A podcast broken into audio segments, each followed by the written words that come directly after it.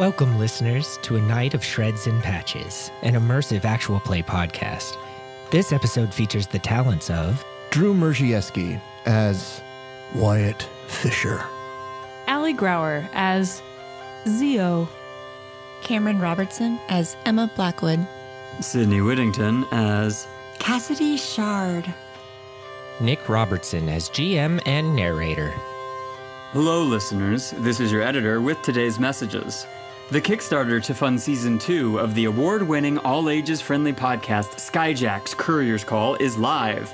This show is set in a fantasy world called Spéir, a world of giant birds, skyships, adventure, danger, and folk magic inspired by the card game Illimat and the music of the Decemberists.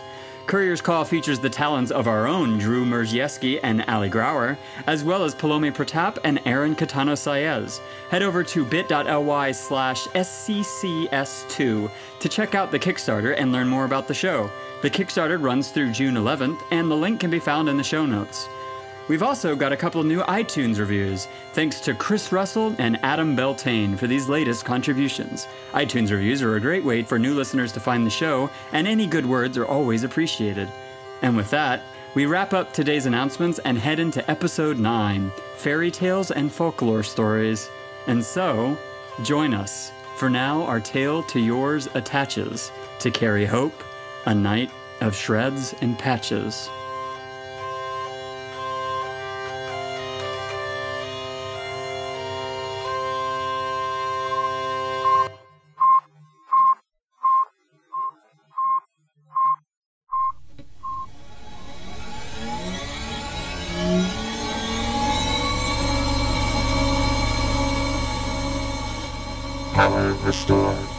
Systems online. Reconfiguring audio connection.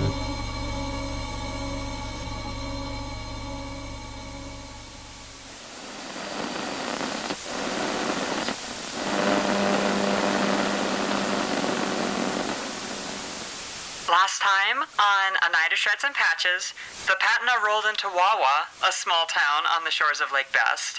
Emma gave a rousing introduction. Zee-o and I went to work procuring supplies and maybe a colorful book or two. And Wyatt helped guide the local alderman to some new perspective.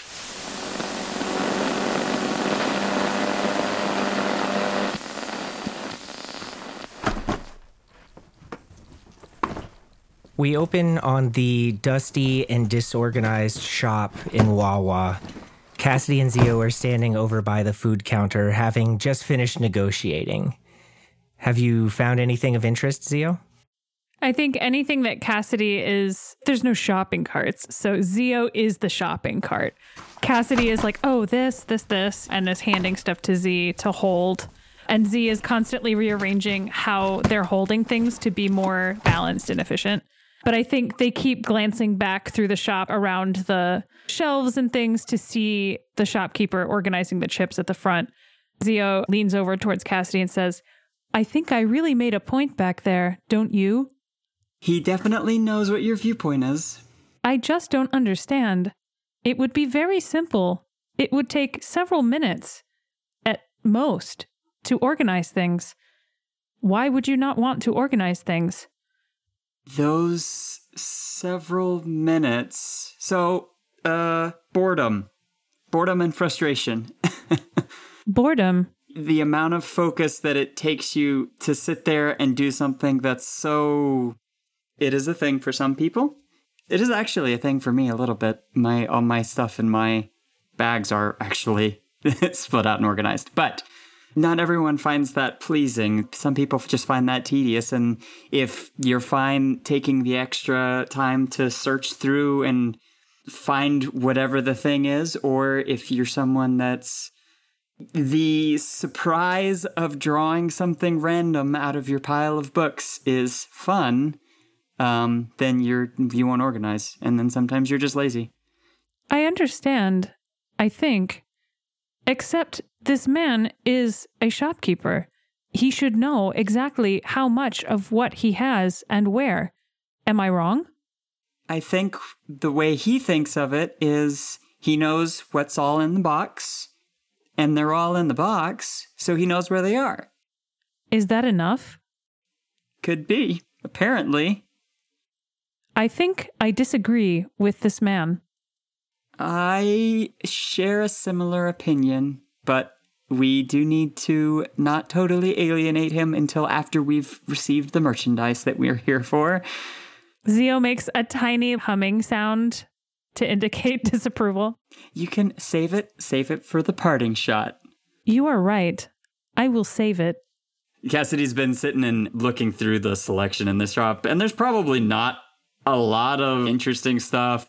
Cassidy's looking for a mix of fresh rations, cheeses, and bread, stuff that'll keep for a week or maybe two weeks, but it's not stuff that is good forever. And supplementing that with, you know, the jerky, the smoked and dried fish, regardless of Wyatt's opinions on it, and the hardtack, and a couple of the balance between a week of fresh rations and a week or two weeks of dried rations, enough to be able to make it through two or three towns worth of stuff, even without having to supplement with hunting. So that in a case like the stubborn shopkeeper, they're not entirely screwed if they have to leave a town quickly because something went wrong, because that has happened before. And I think this shop has a decent range, like you all so carefully observed. This seems to be the only real store in town. So there's some cheese, there's some bread. None of it looks super fresh, but there's an ice box here and they have some supplies as well as some what looks like pre-packaged meals. You haven't seen those in a while, but you know they hold up well. And those usually cost a little bit more, but they don't really expire. So they're useful in a pinch, even if they're not the most delicious things ever. And I think Cassidy also looks past the pure staples to like, is there anything regional that is not something that she's tried before, like some kind of spice or some kind of preparation of something? And there isn't always in these small towns, but she wants to see what food is here, and that maybe end up being a question she's got to ask the shopkeep. So Cassidy's has finished sorting through the staples and the stuff that needs to be bought just for sustenance sake, and starts looking around for something signature and doesn't immediately see it and sighs and then straightens her back, puts her shoulders back, and walks back up to the counter. Zee-o follows with their arms laden with stuff. We've got stuff here, and Cassidy puts her forearms up on the counter in front of this guy. All right, Dan. This all looks like it's pretty good. So here's a question Do you have something that you're in particular proud of, food wise? Something that the Wawa signature dish or the shop signature dish, something that we can take as a memento of our time here. Well, I have been working on something. Maybe you'd like to see it. And he reaches under the counter and he brings out a tin pot. And the tin pot, so it's sealed at the top and there's a ripcord on it. And he goes, So, what you do with one of these is you put all your ingredients in the top, right? And then what you do is you take water and he goes over and he gets like a pitcher of water and he pours a bunch of water in there. And then he takes a couple of things from what you guys have brought puts a potato and some jerky and a, you know he takes a, an onion and breaks it in half with his bare hands and puts it in there. And he covers the top he grabs the bottom of it and gives a firm pull. And there's a and a bunch of steam comes out and you can see the thing flash boil basically. And then he waits three seconds and there's a ding. And he pops the top and there's now soup in it. It uh almost like a like a like an instant cook. It's good for rations, you know, put some hardtack, some jerky, some water, maybe some gravy, some bouillon, whatever you want in there, and immediately you got yourself a meal. Cassidy looks very excited by this. This is something very convenient that could save a lot of cook and camp prep time. Now I make these myself, so I only have like five or six. Does it run on fuel or Nothing until you wear out the uh, the cord here, but then you have to get another one, I guess. I can put in an extra cord if you like to be a little bit extra. You see, I'm good friends with the uh, the Advent in town, and we kind of cooked up this thing together. It is impressive oh, thank you, thank you very much. and efficient. Oh, well, thank you. Yeah, there, thank you very much. Zee-o looks pointedly at Cassidy. Cassidy's running the mental arithmetic on how much money she's got in the purse. I think she's got the communal quartermaster purse. How much she has in squares, which is not a lot because they spent so much time near Allium lately. Trying to figure out, okay, well, uh, what do we what do we have to work with here? Cassidy, having run the mental arithmetic, stretches her lips across her teeth in a flat, doesn't quite have it facing, goes, Well, we we've got the squares to pay for the staples that we've got here. That's good. We do not have this much squares beyond that. What is your opinion on allium spheres? Oh, I, I don't work much in Allium. I don't get down there a lot either. Because we, outside of that, I mean, Well, I guess it's just not your day then. And he takes it and he's going to go put it on the shelf. It's still full of soup. Zee-o reaches out and doesn't grab the shopkeeper, but puts a light touch on his elbow, just a tap, and then retracts their hand before too much pressure is applied or anything like that. And they say, I beg your pardon. Would it be useful to you in barter or trade for us to assist you with organizing your shop? I do notice that you're sitting there and filtering through those books. Well, the camera pans back to see the rest of the shop. It's a mess. It is just um the fact that you found the food is good enough. There seems to be no rhyme or reason to why this place is part shop, but it's also part workshop, and it looks like maybe gambling den. There's a lot going on in this little room. I, I can find everything here. I think. I don't think I need to be. And there's a voice from the back that goes, Don't you do that. "D- "Don't I do You what? tell them yes. Y- you tell them yes. Tell them yes to what? What? They're going to organize my place? We don't have a week. It will not take a week. Anything would help. Look, sugar dumpling. Uh, Don't you sugar dumpling me. You get this shop cleaned up. They offered to help you. You trade with them. yes, my dear. Yeah, yes. Uh, and he turns around and goes, "All right, if you can." Here, here's what we're gonna do. If you can organize this place in the next hour and a half, I will give you a pot. Zee-o looks at Cassidy. Cassidy's running mental arithmetic again. I think at this point, Zee-o knows better than to say something without Cassidy nodding first. I think Cassidy makes eye contact with Zee-o, looking into the lights in the back of the hood for a sign of a particular direction to take this. I think Zee-o, one light goes out and then comes back on.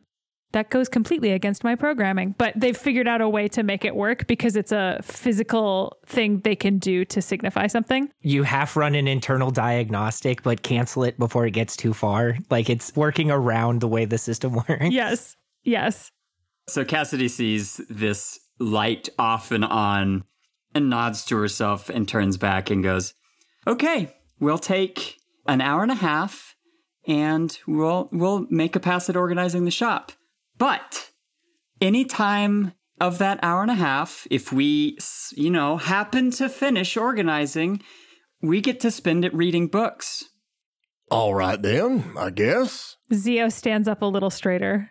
And we want the pot because it's advertising for you and we're working for it. Yeah, I said I will give you a pot if you can do this in an hour and a half. That's part of the deal. And you have to give me the squares for the rest of your stuff. Cassidy just digs into her pocket, keeps it behind the jacket, and pulls out the squares as these things are probably either priced on the thing or I imagine so. here's a, a stack of like two big ones and five small ones. And Cassidy had eyeballed it and it's it's like 5% under what the market value would be. But she's banking on the fact that they're gonna totally revolutionize this guy's shop, that he's not gonna say anything about that little piece because he doesn't think they can do it. And one thing you notice, Cassidy, as you dig this amount of money out and you make your play, is that this is the last of your squares. While you do still have some discretionary funds in the pot, this is the last of your squares. And so if you're going to be in this area for longer, you're going to need to find a paying job. All right, I think we have a deal then. The shopkeep reaches over, he takes the squares, he does like a tiddlywink thing with them, He presses down on one and has it flip. He goes, No, that's good. And takes them and puts them in his pocket and goes, So get to it. You got an hour and a half.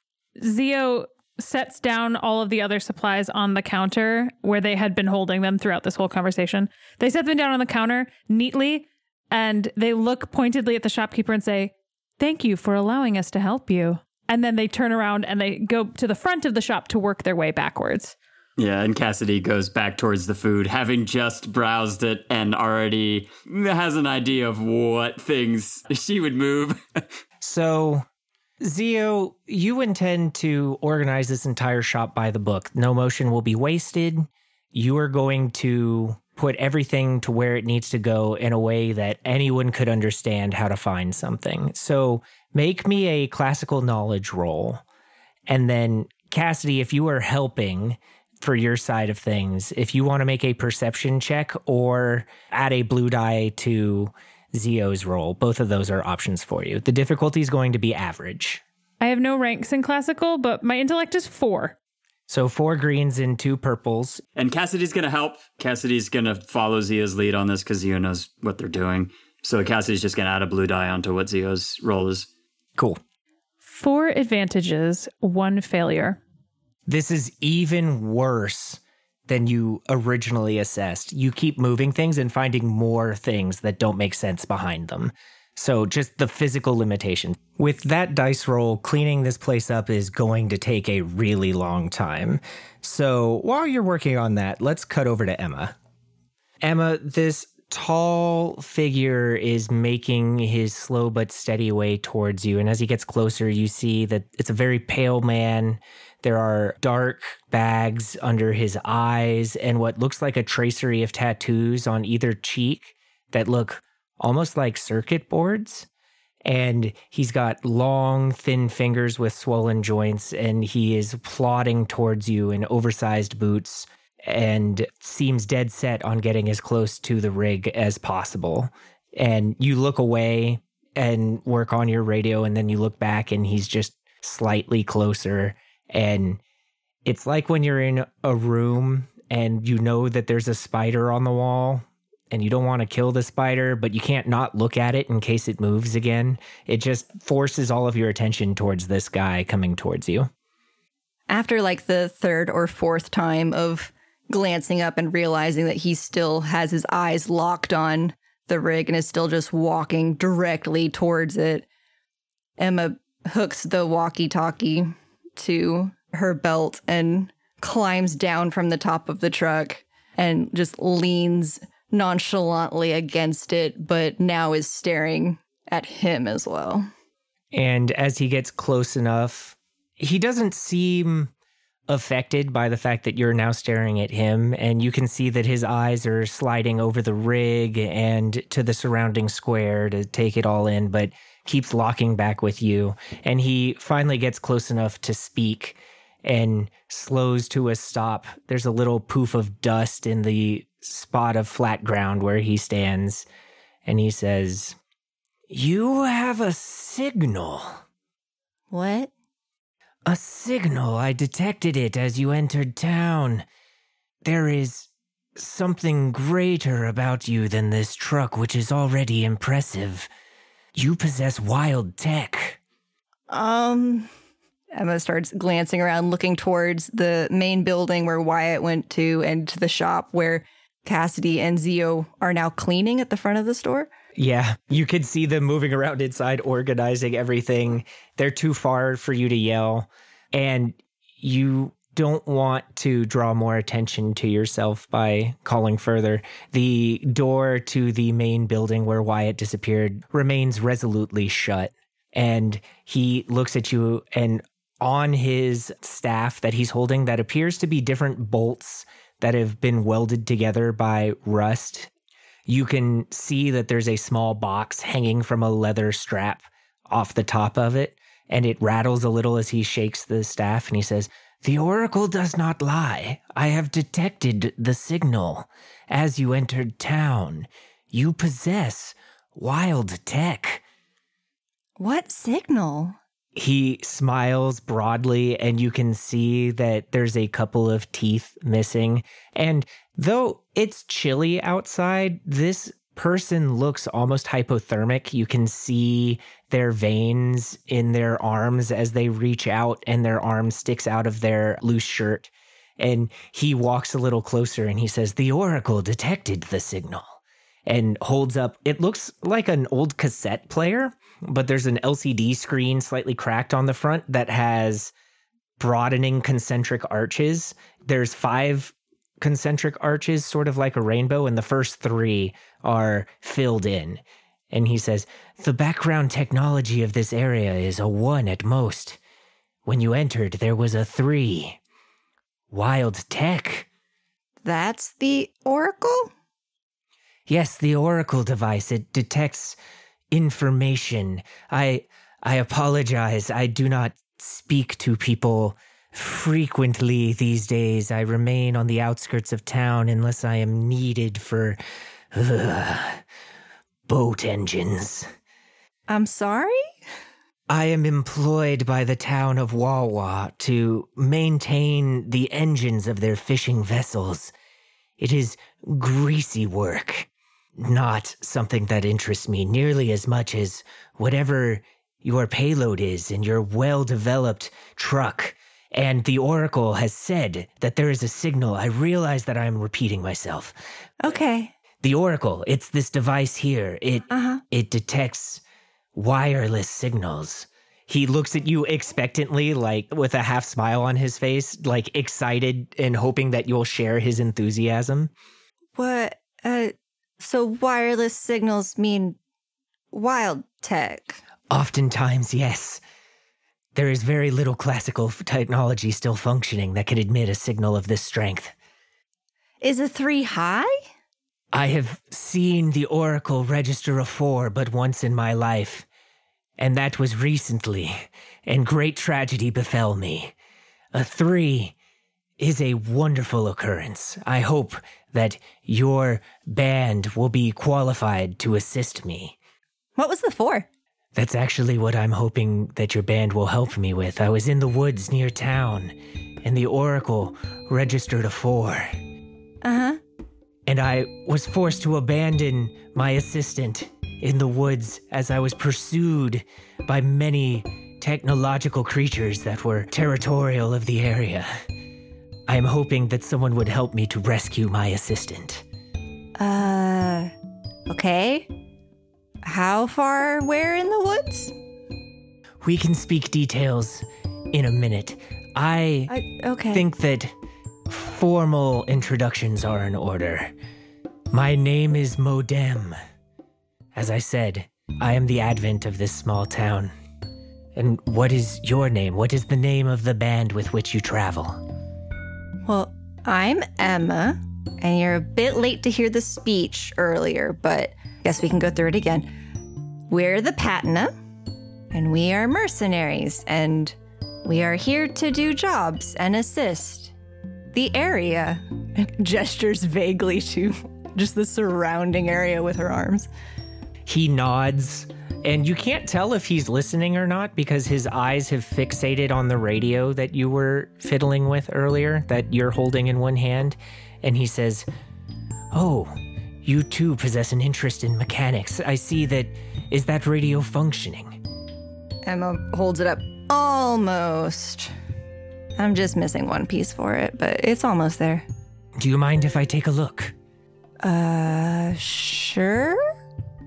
And as you hand over the handheld radio, he pops the back off with surprising agility considering how slowly he was walking earlier. His fingers seem really lithe and dexterous as he pops the back open and takes a quick assessing look at it and he says, Oh, you're just missing the power source. Yeah. It looks like this one burned out. Have you removed the corrosion already?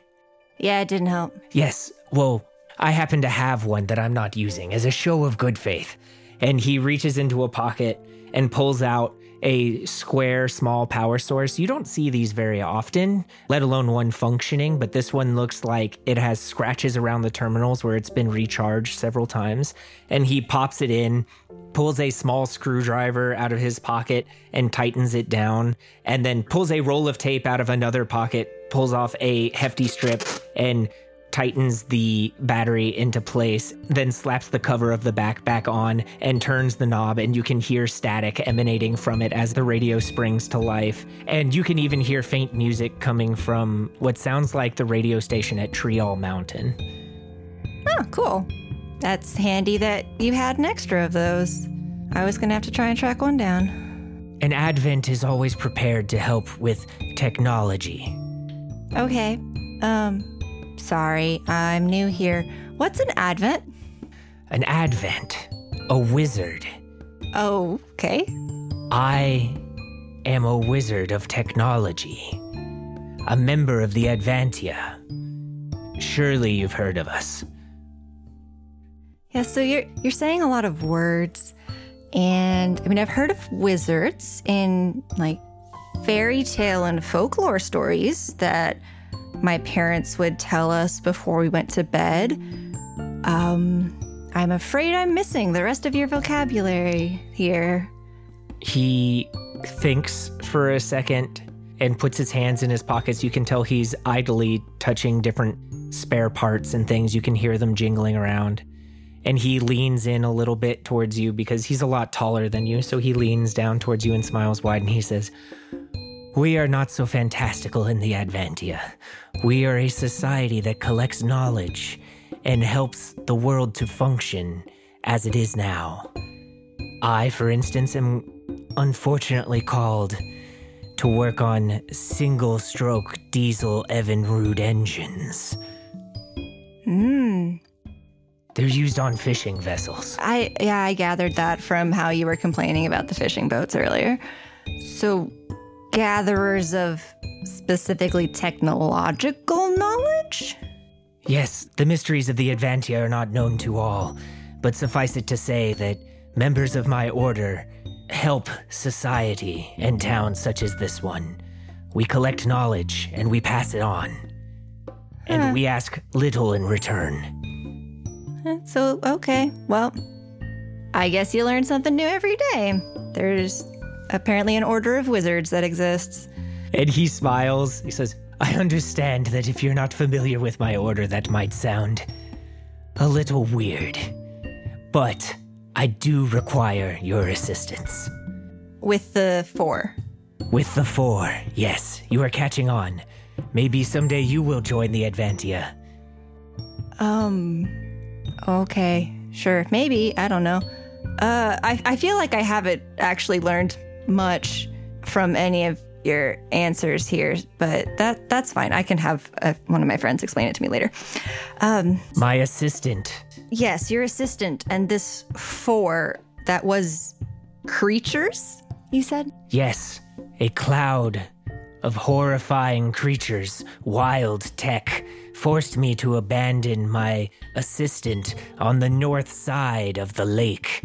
I cannot go back. They can somehow detect intruders, but if you are mercenaries, perhaps you could rescue my assistant before anything untoward happens to them. So, so two questions. At least that's all I have at the moment, I believe. One, I guess this actually isn't a question. Tell me more about your assistant. And then two, which is actually a question, how would we get paid for this rescue mission? My assistant is a virtual companion housed within a tablet device.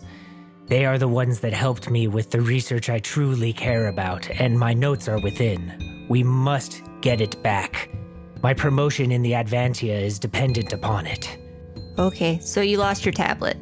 My my assistant. Mm-hmm. Yeah, we're saying the same thing.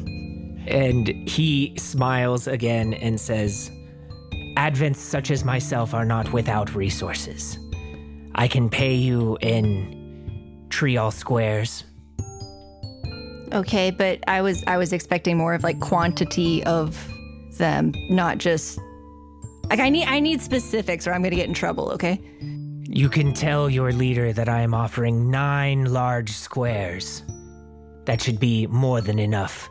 So, nine large squares is enough to buy five months of supplies. So, like, that's enough basically to refill the stockpile and to ensure that you don't have to take other jobs on your way to Eagle Hill. All right, well, um, you know, I don't think I have final say on if we take your job or not, but I'd love to help you find your tablet. My assistant. Uh huh. Yeah. We would love to rescue your assistant from the four. Yes, my assistant. Mm hmm. Yeah. I am unable to offer more. That is a majority of my living stipend from the Adventia, but. Yeah. Yeah, yeah, yeah. I didn't say that that wasn't enough. I just said that I don't think I'm in charge. And you hear the sputtering of an engine as a boat down by the lake tries to start and then backfires and dies.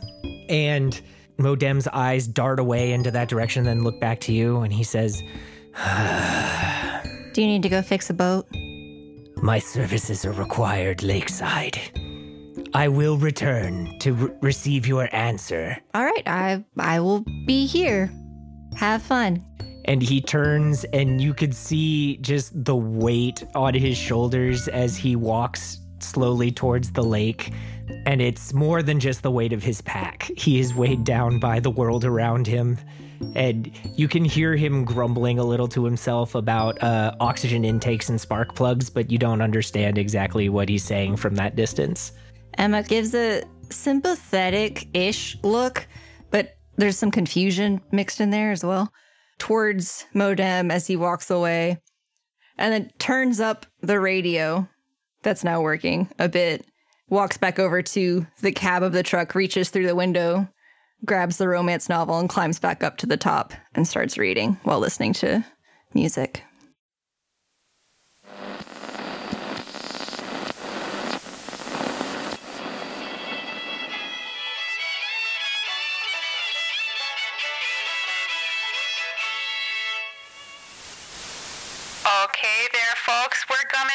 You for a full hour here of your classic bluegrass jazz. Uh, we're happy to announce that the fundraiser last week for the Lakeside Little Ones and their fun activities for the winter are all set to go. The fundraiser was a rousing success, and all of the local towns have gathered to make sure that the little ones have activities to get them through the winter. It's important to remember that community is really all we have sometimes, isn't it? It's a really healthy reminder that even if it just means getting outside and remembering that your neighbors are there and they have your back, it's just a really great thing to do. And if you missed out on that fundraiser, don't worry, we'll be having another one next season. Next week, we are predicting that we will have a cold snap, so get ready to bring out those winter furs, those thicker woolen coats, and to all of our friends and neighbors who have sheep, get ready to harvest that wool. We're going to be doing a knit-a-thon down at the community center next week in preparation for that cold snap, and there will be warm and hot drinks served under the canopy down by the lake as well. Make sure that you do keep an eye on your crops and your vegetable gardens, as the cold snap can really interrupt their growth patterns. So make sure that you are irrigating properly and that you have those heat lamps ready and available as needed. And cover those shrubs, right? Cover those shrubs with blankets as needed. Sometimes the cold snap comes with a little bit of snow, as we all know, and a little blanket over some of your flower beds can really make a world of difference. And now we're going to get to that full hour uninterrupted of your classic favorites. And as always, I'm your cozy host, Catherine McGuire, and this is MTR 1153.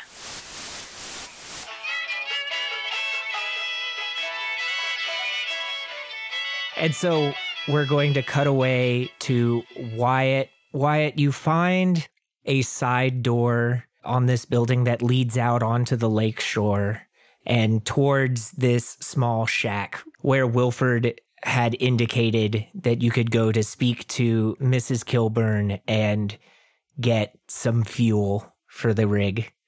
So we see Wyatt coming out of the main building. he looks rather pleased with himself. He readjusts his coat and adjusts his hat and walks down the steps. And he's walking down the road and he looks over and he sees Cassidy and Zee-o organizing a store. And he looks over there and he's not looking where he's going when he hits somebody. Hey, what watch where you're going. And there's this very tall, thin man with a shaved head and bags under his eyes carrying a heavy pack. And he says, My apologies. I was just headed to the lakeside. I did not mean to interrupt your reverie. That's fine. Excuse me. And he steps back and just watches patiently for you to continue on your way. And I feel like Wyatt looks over, he holds up two fingers and he swipes left. So you hold two fingers up to shoulder height and move your fingers quickly to the left.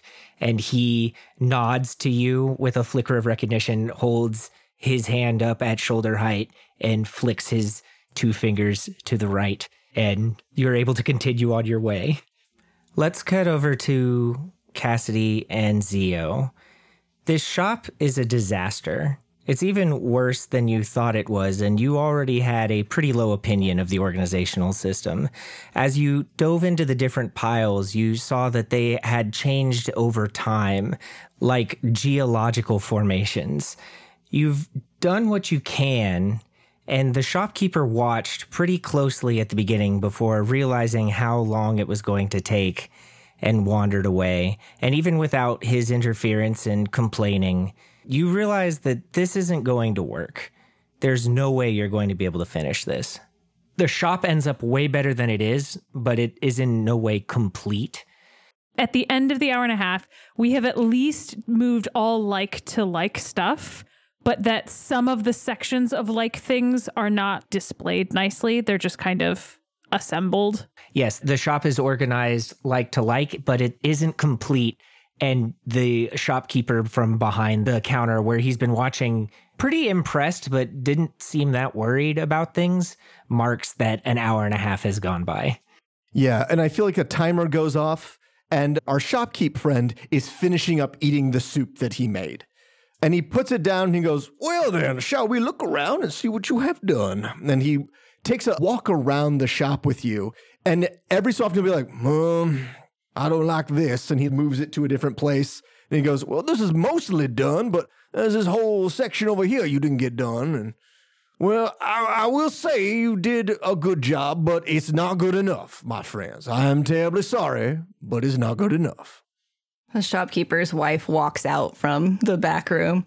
Slightly on the shorter side, she has frizzy red hair and she looks like the mom of the best friend you always went to after school who would have cookies ready when you walked in. That type of aura is happening around her. And you can tell by her dress that she has been cleaning and stuff in the back and moving stuff around. She's pretty dirty. She comes out, Oh my gosh, this is so much better. Oh, I, I wouldn't say so much better. My, Did you see the place before? It was done pretty well, if I'm going to say so myself. N- no, you're not. Uh, well, Cassidy has to look the other way and doesn't manage to stifle the giggle. Well, they didn't finish in time. Okay, well, so what are you giving them? Nothing. Uh, th- did you look look at all of the, this? No, you're giving them something. But but I, just, I but I. look, you know Sweet potato, they did such a good job. You have to give them something. Maybe you don't. Okay, so you were going to give them the pot, right? Well, they were asking for the pot, but I'm not giving it to them now.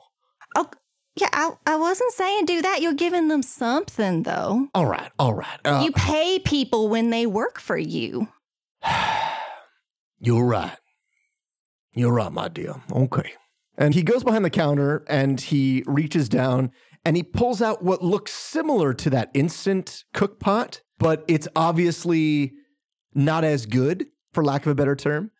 It's obviously a prototype. It's the one that he and the Advent made before they finalized the design. So there's maybe the pot is not so good as it is on the other one. There's a couple of parts that look like it's kind of scorched in places and it kind of poorly welded. He's like, this is a a prototype we made beforehand. And it's not very good. It will do the job, but it's a bit finicky. I can give you this and maybe a book. Cassidy looks at Zee-o and then looks at the shop and the difference they made and the difference between where they ended and where she'd been picturing it ending and looks back to the shopkeeper and acquiesces with a nod. Very good. He slides it over to you. See, that wasn't that hard. Oh, you're right. You're right, my dear. It wasn't that hard. Uh, and I guess yeah, we'll we'll take a look through the books. All right, just one, just one now. And he pulls out the box, and it is organized, but by color. And the chips are see-through plastic, and you can see the wiring on the inside of it. So the shopkeeper and his wife good naturedly argue and walk into the back room as you dig through these book chips. And Zee-o, organizing this shop made you remember something. You're not sure where it came from, but it really distracted you, and you're having trouble shaking that memory even now. So I think as Cassidy starts looking at the book chips, Zee-o is still standing still where they were, a foot away or whatever. And their head is tilted to one side and their focus is towards the ground as though they're listening to something, is the physicality of what that looks like. Cassidy is flipping idly through these chips, seeing if anything catches her eye. And then squints and looks back over her shoulder at Zee-o because Zee-o, the boundless fount of energy, so excited to see these books, isn't looking at them. And she looks back at Zee-o and goes, You okay? There's no response for a moment. There's books here to look through. Remember when that was a thing you wanted to do like two minutes ago? The glow in Zee-o's eyes flickers for a second in a way that is not intentional. Cassidy pushes herself back up off the counter and walks over to Zee-o and does the hand wavy in front of the face. There's a delay, but after Cassidy stops waving her hand, Zee-o's head tilts back up and they stand upright, and their gaze seems normal. Cassidy, Welcome back. Where'd you go? they glance around the shop as though they forgot where they were for a moment, and then they look at Cassidy. Cassidy, what does it feel like to be hungry? Cassidy knits her eyebrows together for a second. The your stomach I this is gonna be hard because you probably don't have concepts for these. I was gonna say your stomach feels empty. Your at least for me, my temper flares quicker. Um, my energy's a little bit low. Zee-o stares blankly back at Cassidy, and as Cassidy speaks, one of Zee-o's hands moves to where their stomach would be if they had one and touches that part of their body as though thinking about it. Does that explanation make sense, or what? What are you? What are you looking for with that question?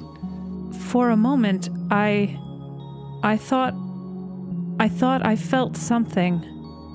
I wanted to know if it was hunger. What did you feel? And Cassidy casts a look back to the back room where the couple is, just making sure they're not in immediate danger of walking right back in. Zee-o turns around and looks at the shop, partly organized as it is, and then reaches out and runs one of their fingertips along one of the shelves as though trying to retrace their steps. I remembered. I thought I felt. I remembered being in another shop a long time ago. Cassidy does the puppy head tilt, hmm, gesture. And then Zee-o turns back and looks at Cassidy blankly. Hey, are y'all still looking at those books? The shopkeeper's wife comes back out. Zee-o straightens up and moves back toward the counter where the books are. Yes, there are many of them. Yeah, my husband's rather a collector. Um, Where does he find these? you know, I just I just don't ask.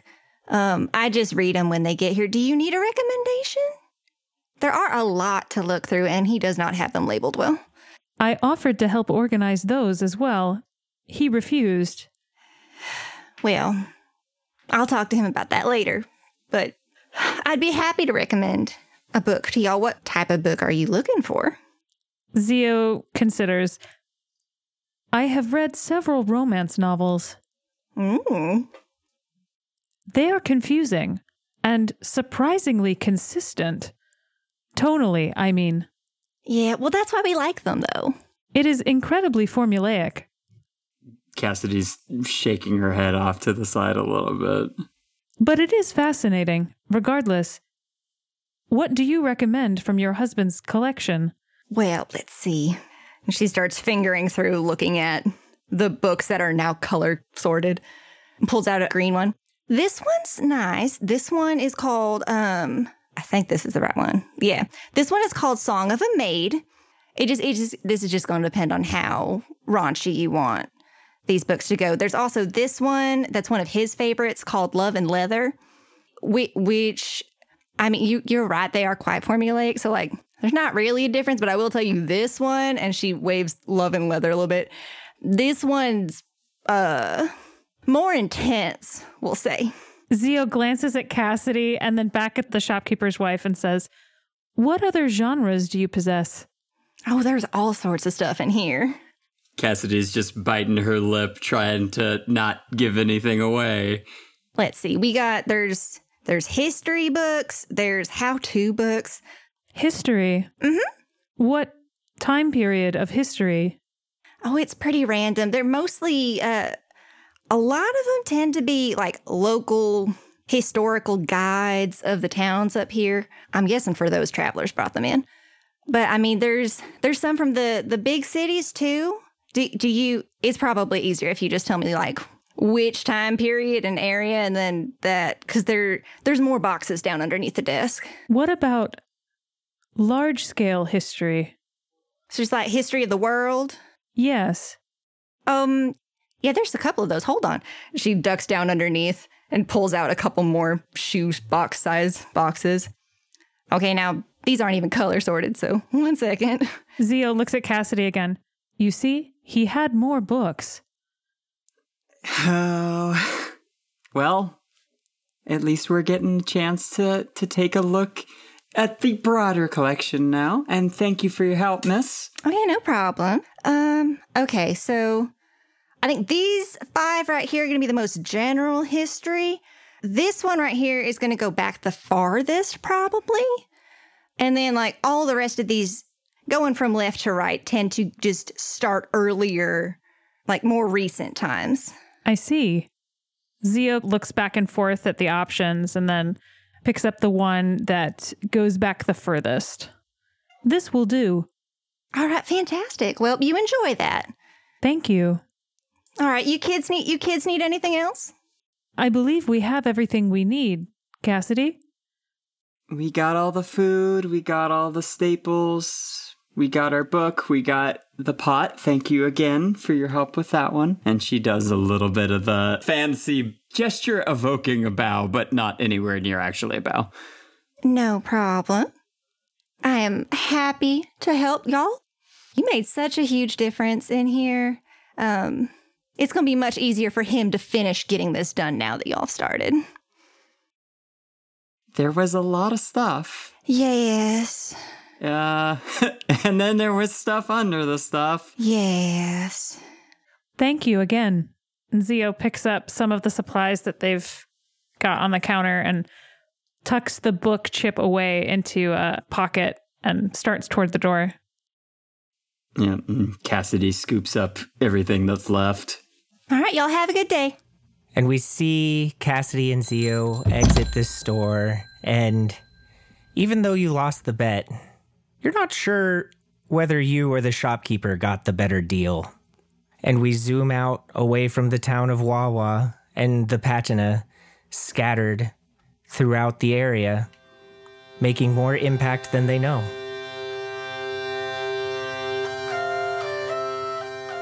End of episode. Commencing end credits. The following information will be placed in the show notes for your added convenience. This has been A Knight of Shreds and Patches, an actual play podcast using the Genesys game system from Fantasy Flight Games. The show is edited by Sydney Whittington and features the talents of Drew Mierzejewski as Wyatt. Drew can be found on Twitter at Worlds to Forge and is the showrunner for Skyjacks Courier's Call, an all ages actual play podcast set in the world of Spéir designed by James D'Amato. Aly Grauer as Zee-o. Aly can be found on Twitter and Instagram at Dreams to Become.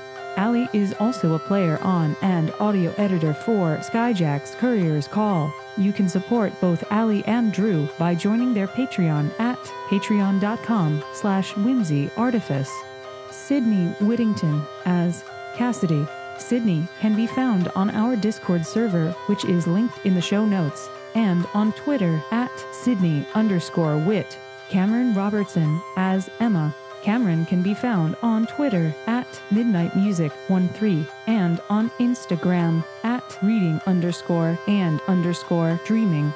Cameron is also a player on Tabletop Squadron, a Star Wars Edge of the Empire actual play podcast, and Nick Robertson as narrator. Nick can be found on Twitter at alias58. Nick is also the GM for Tabletop Squadron, which you can support at patreon.com slash tabletop squadron. This podcast features the musical talents of Dora Violet. You can find Dora at facebook.com slash Dora Violet.